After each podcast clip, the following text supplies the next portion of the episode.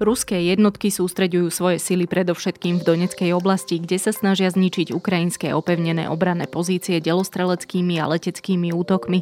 V pondelkovej rannej správe o tom informoval ukrajinský generálny štáb. Pokračuje aj ťažké ostreľovanie oceliárne Azovstal v Mariupoli.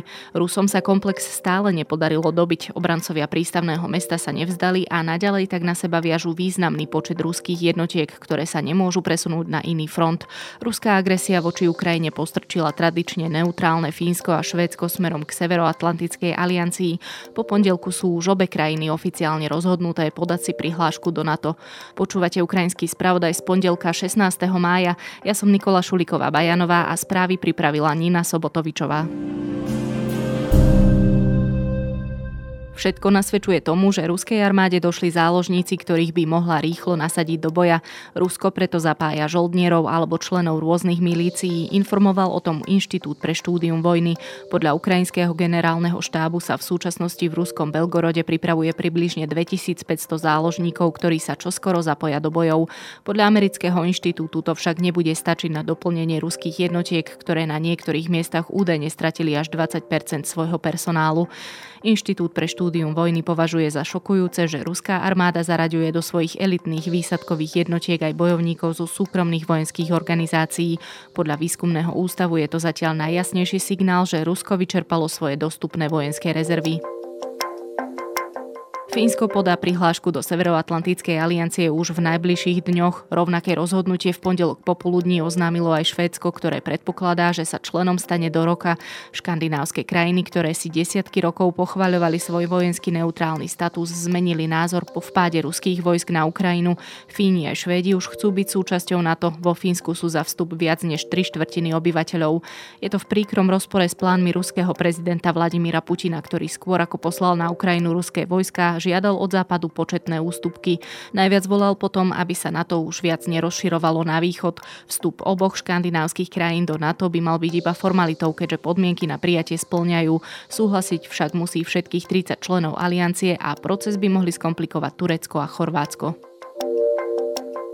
Ruský prezident Vladimír Putin v pondelok podľa agentúry Reuters uviedol, že plány na prijatie Fínska a Švédska do NATO sú problémom.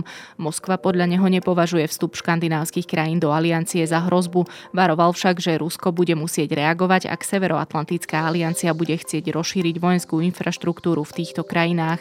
Fínsky prezident Sauli Niinistu už cez víkend Putina informoval, že jeho krajina sa chystá vstúpiť do NATO. Šéf Kremľa to označil za chybu, ktorá zhorší vzťahy Helsing a Moskvy. Námestník ruského ministra zahraničných vecí Sergej Riabkov v pondelok vyhlásil, že prípadný vstup Fínska a Švédska do Severoatlantickej aliancie by bol vážnou chybou, ktorú by Rusko len tak neakceptovalo. Európska únia zriadila telefónnu linku pomoci pre utečencov z Ukrajiny v ukrajinčine a ruštine. Cieľom linky pomoci je pomáhať ľuďom na úteku z Ukrajiny s odpovedaním ich otázok a poskytovaním širokého spektra praktických a užitočných informácií. Ide napríklad o informácie ako podmienky vstupu a cestovania v priestore Európskej únie až po prístup k právam a príležitostiam, akými sú vzdelanie, zamestnanie alebo zdravotná starostlivosť.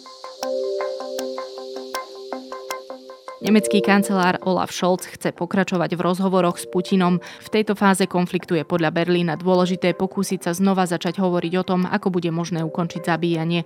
Scholz podľa nemeckej agentúry DPA prerušil týždne ticha potom, ako minulý týždeň zavolal ukrajinskému prezidentovi Zelenskému aj šéfovi Kremľa Putinovi.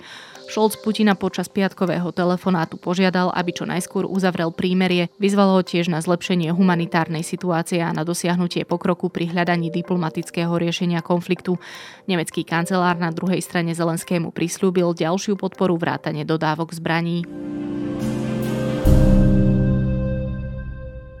Pre tentokrát je to všetko, počúvali ste ukrajinský spravodaj. V riadnom dobrom ráne, ktoré vychádza zajtra, sa venujeme vojne v polícii. Do počutia opäť zajtra.